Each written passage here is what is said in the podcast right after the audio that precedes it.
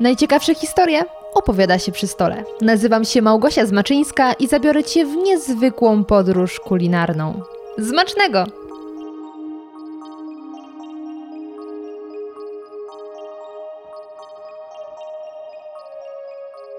Czy zastanawialiście się kiedykolwiek, jak wyglądałby świat bez mięsa? Myślę, że dla większości społeczeństwa jest to obraz nie do wyobrażenia. I przyznaję, że sama jeszcze niedawno należałam do tej grupy. Późniejsze lata pokazały jednak, że rezygnacja z tych produktów wcale nie była taka trudna. Również coraz więcej osób decyduje się na to, aby odejść od tradycyjnej mięsnej kuchni i skupić się na tej bardziej roślinnej. Głównymi powodami zazwyczaj są względy ekologiczne lub troska o zwierzęta. A co gdyby tak nie musieć wybierać pomiędzy dobrem matki natury a ulubionym mięsnym smakiem? Tutaj z pomocą przychodzą Rafał Czech oraz Igor Sadurski, właściciele Bezmięsnego. Bezmięsny jest to firma, która tworzy wegańskie odpowiedniki mięsa. I wiem, że dla wielu restrykcyjnych mięsożerców taka opcja jest wręcz niemożliwa, bo albo mamy mięso, albo mamy rośliny. Dlatego zanim z oburzeniem wyłączycie ten podcast, zachęcam Was do tego, abyście zostali do końca i potraktowali te produkty jako pewna ciekawostka kulinarna. Z chłopakami poznałam się około dwa lata temu, kiedy dopiero zaczynali swoją przygodę z bezmięsnym. Zakładając ten podcast, chciałam nie tylko opowiadać nieznane historie o bardzo znanych potrawach, ale również przedstawiać historie jedzeniowych frików. Dlatego od samego początku wiedziałam, że Rafał oraz Igor będą gośćmi jednego z odcinków. Jaki był pierwszy wegański produkt, który jedli? Jeśli myślimy o produkcie, a nie o daniu, to pierwszą rzeczą, którą zjadłem z pełną świadomością, że była to wegańska rzecz, to było to mleko roślinne sojowe. Rafał Czech bezmięsny. Prawdopodobnie firmy, firmy Alpro. Pierwsza myśl. Dobre. Generalnie bardzo długo zmagałem się z problemami żołądkowymi po produktach nabiałowych, szczególnie po mleku. Szukałem alternatywy dla tego mleka i właśnie to było mleko sojowe. Kiedy to było? 7 lat temu. Czyli to były czasy, kiedy to nie było wszystko tak łatwo dostępne? Nie, zdecydowanie nie. Zdecydowanie nie. Trochę jest też tak, że 7 lat temu ja osobiście jakoś się w ogóle nie interesowałem e, dostępnością produktów roślinnych na półkach. Kiedy zaczęliśmy jakby samemu być producentem roślinnej, roślinnych produktów, wegańskich roślinnych produktów, to, to tak naprawdę zacząłem bardzo się wgłębiać w ten świat i bardzo zwracać uwagę na to, co jest oferowane na półce i czy jest to opcja wegetariańska, wegańska, czy też po prostu tradycyjna. Ja szczerze mówiąc nie wiem, jakie jest moje pierwsze e, wspomnienie. Igor Sadurski bezmięsny. Na pewno takim na mieście pierwszym wspomnieniem to są burgery z krowa żywa, jak się otworzyło na chorzej i pamiętam, że Jadłem tam e, Satanexa pierwszy raz i pamiętam, że było to dla mnie kompletny szok, że można zrobić, e, że inaczej, nawet nie tyle co można zrobić, co że można zjeść na mieście tak e, dobre wegańskie jedzenie. No i pamiętam, że wielkim szokiem było dla mnie to, że było tam tak strasznie dużo ludzi w tym maleńkim lokalu na chorze, który, który mieli wtedy. Zarówno byli tam weganie, albo ludzie, którzy wyglądali na wegan, ale też ludzie w garniturach. Czekaj, co znaczy wyglądali na wegan? No, weganie, mam wrażenie przynajmniej, że w dużej mierze wywodzą się z takich ruchów punk rockowych albo takich ruchów alternatywnych, więc ludzie po prostu alternatywni. Natomiast było tam też mnóstwo ludzi z racji tego, że było to w samym centrum. To siedzieli tam po prostu wszyscy przedstawiciele każdej grupy społecznej. E, no i zajadali się tymi wegańskimi burgerami, no i to, to było, pamiętam, dla mnie dużym szokiem, że, że, że to idzie wszystko w taką stronę właśnie, że, że, będą, że będą te wegańskie knajpy i rzeczywiście to się przyjmie. No. Nie bez powodu zapytałam Igora, co dokładnie miał na myśli, mówiąc, że będące tam osoby wyglądały na wegan. Rzeczywiście coś w tym jest, że bardzo często odwiedzając takie wege miejsca, spotykam tam konkretny typ ludzi. Z drugiej jednak strony mam świadomość, że jest cała rzesza osób na diecie roślinnej, które nie wyróżniają się w żaden sposób, przez co nie zwracamy też na nich szczególnej uwagi. Dlatego właśnie ostatecznie zapamiętujemy tę pierwszą grupę i to ich kojarzymy z weganizmem. W jaki sposób powstał bezmięsny? Bezmięsny się narodził dwa, prawie trzy lata temu. Nas, nie okłamując nikogo, zainspirowały, zainspirowało się to, co właśnie się działo na zachodzie, to znaczy to, że ten rynek e, mięsnych zamienników rósł, że zdawaliśmy sobie sprawę z tego, że, e, że będzie rósł i że prawdopodobnie w Polsce też jest zapotrzebowanie na to. Widzieliśmy, to się nazywa The Herbivorous Butcher. A co to Ej, jest? To jest taka firma z Stanów, chyba z Minnesoty, którą prowadzi brat z siostrą. Są pochodzenia Azjatami. I oni właśnie robią takiego pierwszego w Stanach, takiego lokalnego butchera po prostu. Wegańskiego. Wow. I my początkowo chcieliśmy zrobić coś takiego w Polsce. Później zmieniła się nasza koncepcja, bo jednak chcieliśmy pójść w skalę, nie chcieliśmy być tylko lokalnym miejscem. No i tak, tak to się narodziło. Pojawił się w waszej głowie pomysł, żeby zrobić coś takiego w Polsce i co wydarzyło się dalej? Jak na przykład y, robiliście może badanie rynku albo y, gdzie szukaliście potem pomysłu na to, jak te mm, produkty przygotować? Bezmięsny w skrócie to jest bardzo szalony projekt. W sensie był robiony na totalnie wariackich papierach i chyba dzięki temu nam się to wszystko udało złożyć w całość. Po inspiracji ze Stanów, e, najpierw w warunkach domowej kuchni tworzyliśmy własne receptury przez e, e, inspirację różnymi przepisami internetowymi. Ale czy kiedykolwiek wcześniej mieliście zajawkę do gotowania, że sobie siadaliście o My pogotujemy? generalnie bardzo dużo sami gotujemy w domu. Mm, Niezależnie od tego, czy jeszcze jak jedliśmy mięso, czy już jak nie jedliśmy. Ja osobiście, jak widzę jakiś przepis, to zawsze muszę coś w nim zmienić, bo no nie wiem, tak już po prostu mam, że jestem taką osobą takiego trochę, kom, trochę kombinatora takiego, w sensie, Aha. że ja nigdy nie potrafię iść według instrukcji, tylko zawsze instrukcje interpretuję. No i później, kiedy powstał pomysł bezmięsnego w warunkach mm, domowej kuchni, tworzyliśmy własne receptury, dopracowywaliśmy je. A z, y, z czego na początku korzystaliście? Z jakich produktów? Wszystko na początku, jak to pierwsza wersja, kiedy jeszcze nie sprzedaliśmy nawet jednego kilograma naszych produktów, kupiliśmy po prostu w, w normalnych sklepach półprodukty, co żeby zobaczyć, czy co to, to w ogóle z tego wyjdzie. Było to białko pszenne, czyli gluten, różnego rodzaju przyprawy, sos sojowy, nieaktywne płatki drożdżowe. No i pierwsze próby były średnie. Ale nas to wcale nie zniechęciło, więc uznaliśmy, że będziemy chcieli cały czas to na bieżąco dopracowywać, jakby w momencie, kiedy będziemy otrzymać informację zwrotną, to od klientów, to modyfikować te receptury na podstawie tej informacji zwrotnej. I pierwszym takim kluczowym momentem dla bezmięsnego było swojego rodzaju, nazwijmy to badanie rynku, czyli akcja crowdfundingowa, którą zorganizowaliśmy. Zachęciliśmy ludzi do wspierania naszego projektu, do powstania bezmięsnego i jednocześnie sprawdzenia, czy nasz pomysł w ogóle jakikolwiek ma sens. Zupełnie nie wiem, jak to się stało, ale udało nam się jakoś zdobyć serca ty- ty- 1600 osób, którzy wtedy po prostu kupili takie pakiety wsparcia na ten pierwszy rozruch i dziesiątki tysięcy ludzi, którzy po prostu mówili o tym. Jaki był w skali 1 do 10 poziom stresu, kiedy okazało się, że pomysł zażarł? Tysiąc. Okej. To, to był hardcore, to był totalny hardcore. My w ogóle kompletnie, my ruszając tą akcją crowdfundingową, myśleliśmy, że przez pierwsze 24 godziny wpadnie 80 zamówień, wpadło 100.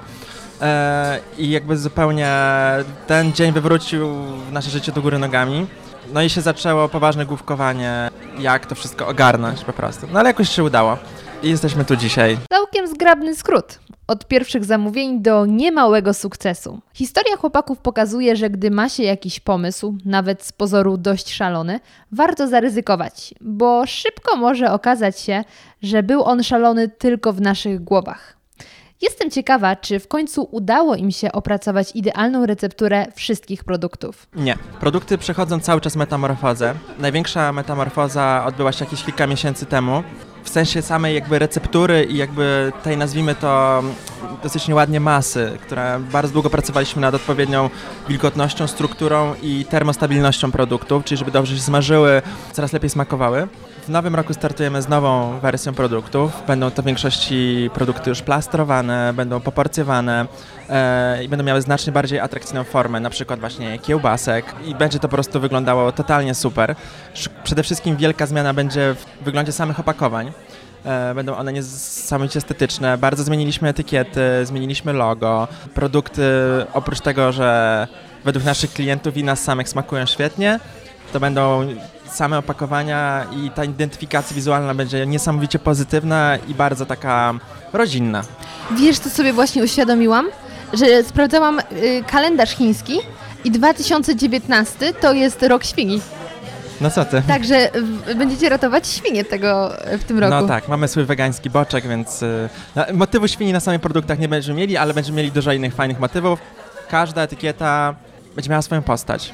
Każdy będzie się mógł utożsamić z tą postacią i wygląda to totalnie super. To prawda. Etykiety są bardzo wesołe i kolorowe. Zdjęcia produktów oraz oczywiście etykiety znajdziecie na stronie zmacznego.com.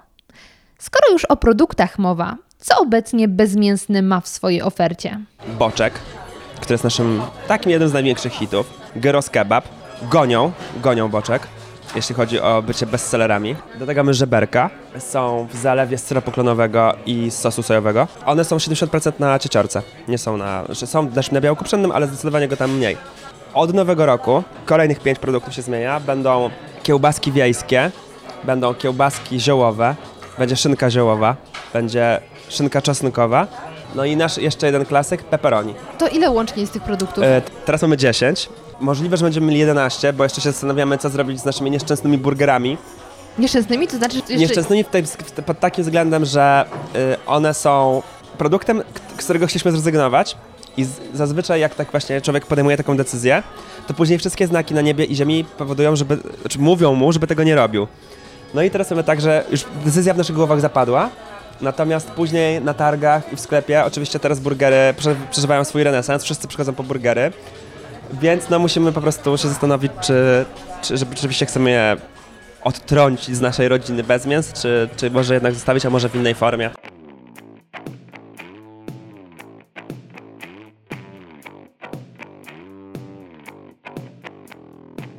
Zastanawiam się, co jest najtrudniejsze przy produkcji bezmięsnych produktów. Najtrudniejsze jest to, co mówił Rafał, czyli w ogóle produkcja żywności jest dosyć kapryśna. Produkcja żywności jest bardzo związana z jakością półproduktów, a nawet nie tyle jakością, co po prostu z tym, jakie te półpro- półprodukty są. Niestety półprodukty nigdy nie są dwa razy takie same. I to się tyczy wszystkiego, prawdopodobnie, tak myślę, bo nie mamy jakichś super, może Coca-Cola nie ma takich problemów. E, Natomiast jest tak, że samo na przykład białko pszenne potrafi, mimo że jest od tego samego producenta, potrafi raz chłonąć wodę w taki sposób, a innym razem w taki.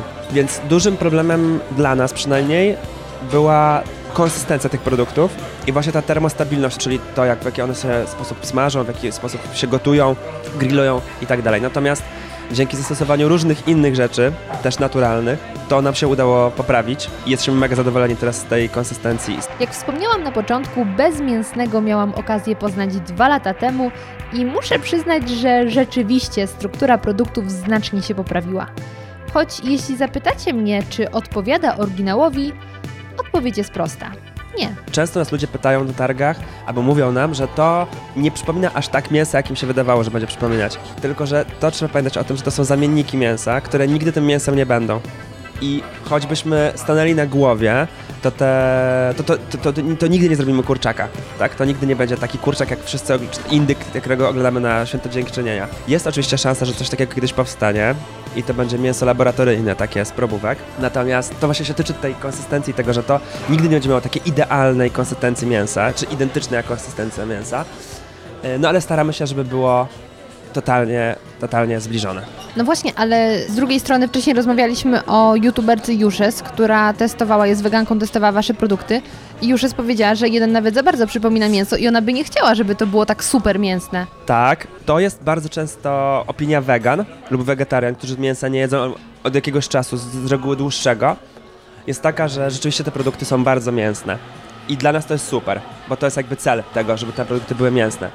Jednym osobom to przeszkadza, bo zrezygnowały z mięsa i nie lubią tego smaku, im to przeszkadza, nie wiem, śmierdzi i tak dalej. To wtedy w sumie nie po co szukają czegoś, co się nazywa bezmięsny mięsny. Ale z drugiej strony my chcielibyśmy, żeby nasze produkty jadł każdy, żeby nasze produkty nie tylko jadły 2% wegetarian i wegan w Polsce, tylko 100% wszystkich Polaków, tak? Wiadomo, że to się pewnie nie uda, ale może 90%. Więc one po prostu muszą być jak najbardziej mięsne, żeby po prostu osoba, która te smaki na co dzień zna, chciała z nich w jakiś sposób zrezygnować i jeść nasze produkty, tak? Żeby e, po prostu po nie sięgała na półce. Więc o, rzeczywiście już powiedziała, że chyba tam chodziło o gyros albo kebab. Żeberka. Albo, że, albo że rzeczywiście żeberka, tak. Bo, no, bo rzeczywiście żeberka są bardzo mięsne, gyros kebab też są bardzo mięsne. No natomiast to o to chodzi, tak? To nam, nam o to chodzi i my byśmy chcieli, żeby one były jeszcze bardziej mięsne. Jakby się dało, to w ogóle byśmy chcieli, żeby to było po prostu prawie że mięso, tylko bez mięsa, tak? Czyli to jest wasz do, ym, punkt docelowy. Tam Do- chcecie nasz, być. nasz docelowy punkt jest taki, żeby te produkty były maksymalnie zbliżone do ich pierwowzorów mięsnych. Staramy się, żeby tak było. Mięso to też jest smak przypraw. Nikt surowego mięsa nie je. Absolutnie. Może tatar, ale to i tak dorzucamy do niego Ja myślę, że papryka słodka i majeranek to już jest połowa sukcesu. Tak, więc ogólnie jest tak, że ludzie nie jedzą surowego mięsa, więc ludzie jedzą przyprawy z mięsem, tak? Bo tak naprawdę my czujemy przyprawy i konsystencję mięsa i tłuszcz, który jest świetnym nośnikiem po prostu smaku. No więc my się staramy po prostu przyprawiać nasze produkty bardzo, bardzo podobnie do mięsa. Tak walczymy o to, żeby bezmięsne mięsa były no przynajmniej równie popularne jak mięso. I tego bardzo gorąco życzę chłopakom. Popularność jest bezpośrednio związana z dostępnością. Jak więc wygląda dystrybucja produktów? Dystrybucja naszych produktów odbywa się teraz e, na trzy sposoby.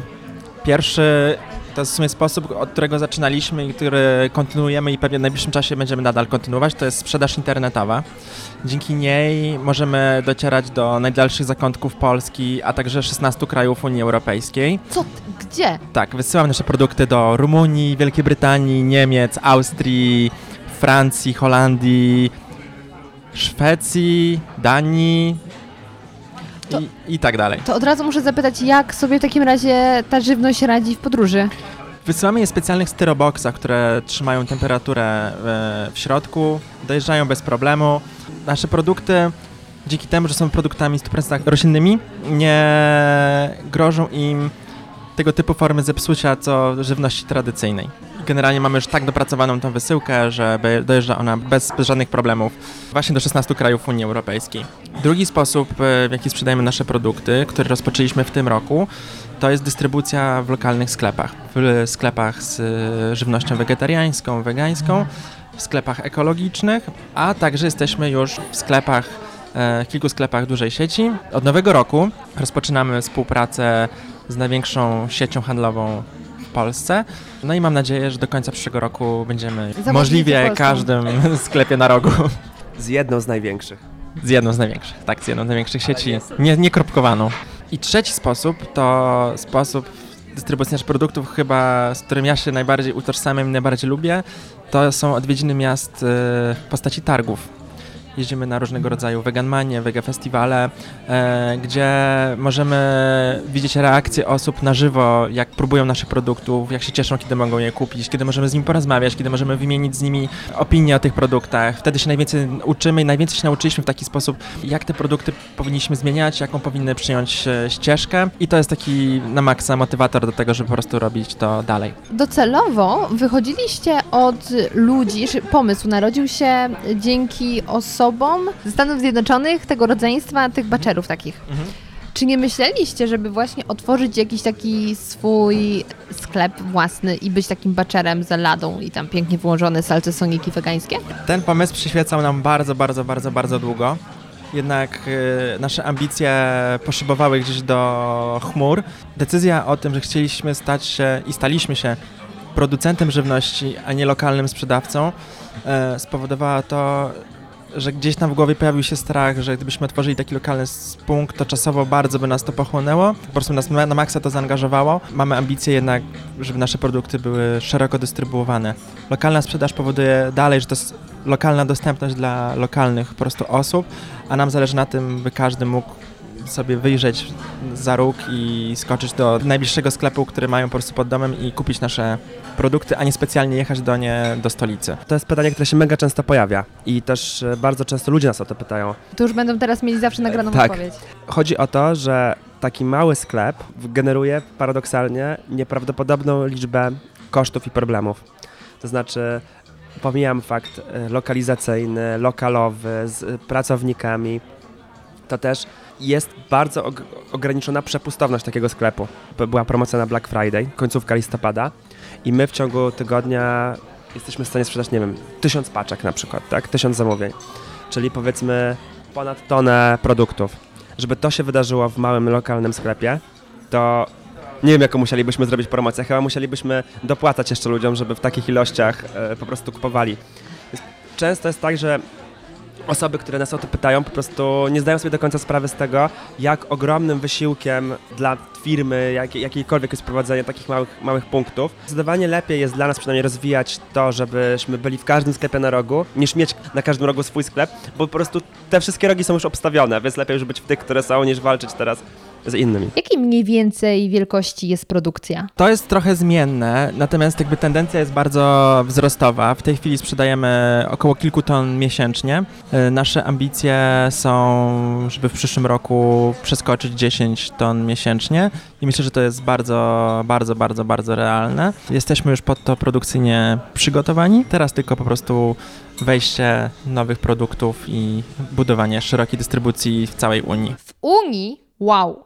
To dopiero byłoby ciekawe, gdyby Polska zamiast z tradycyjnych zaczęła słynąć z bezmięsnych kiełbas. Choć sama nie jestem na diecie roślinnej, bo w moim menu wciąż goszczą ryby, to jestem ogromną fanką kuchni wegańskiej, a także mocno kibicuję wszystkim jej zwolennikom.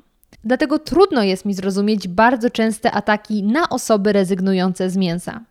Jak radzą sobie z nimi chłopaki? Nazewnictwo mięsne jest swego rodzaju drogowskazem dla osób, które chcą korzystać z naszych produktów. Jeśli mamy gyros, bezmięsny gyros czy bezmięsny kebab, to wiadomo, że możemy użyć go do pity, e, zrobić z niego wrapy. E, jeśli mamy boczek, to dobrze wiemy, że możemy zrobić z nim rano tofucznicę. Dla osób, które jedzą jajka, może mogą zrobić jajecznicę z tym boczkiem.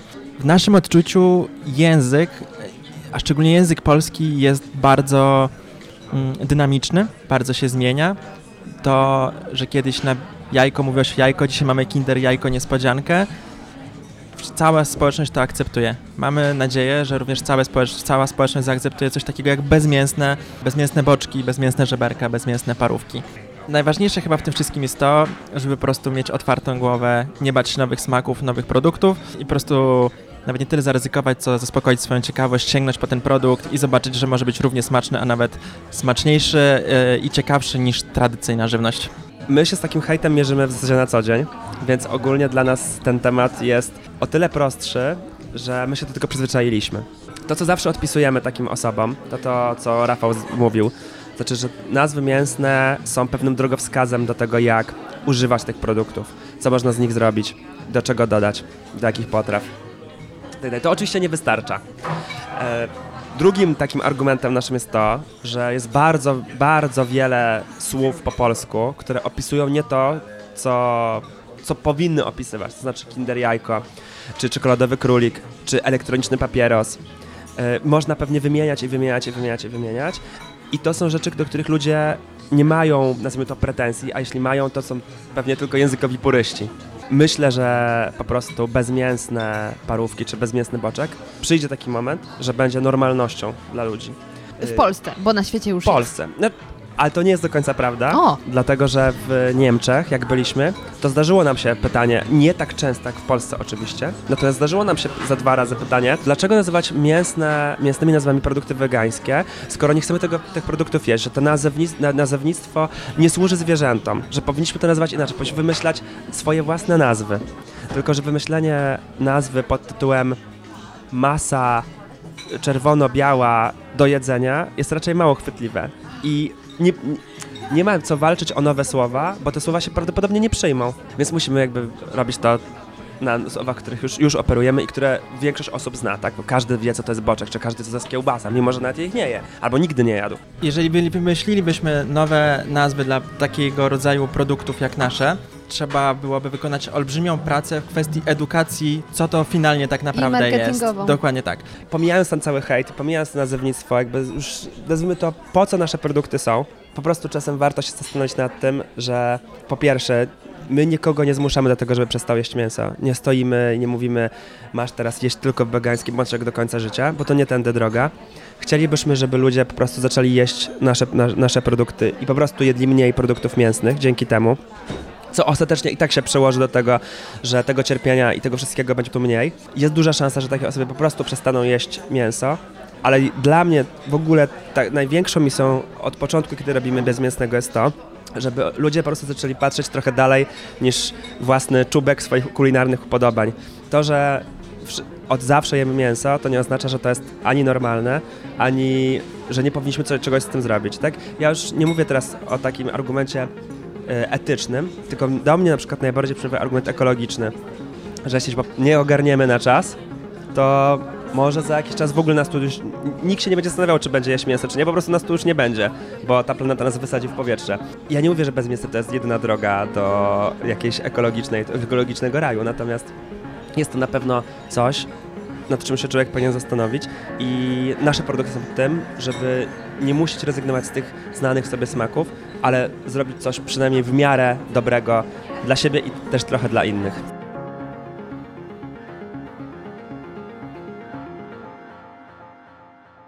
Jeśli brakuje Wam mięsnych smaków na roślinnej diecie lub po prostu jesteście ciekawi nowych doznań kulinarnych, to bardzo gorąco zachęcam Was do tego, abyście spróbowali produktów bezmięsnego. Wszystkie niezbędne linki znajdziecie na stronie zmacznego.com. Jeśli po wysłuchaniu tego odcinka wciąż jesteście głodni wegańskich potraw, to zapraszam Was do wysłuchania odcinka o ramenie z Vegan Ramen Shop. Pamiętaj, że możesz znaleźć mnie na Instagramie zmaczne.go lub podcast podkreśnik radioaktywny.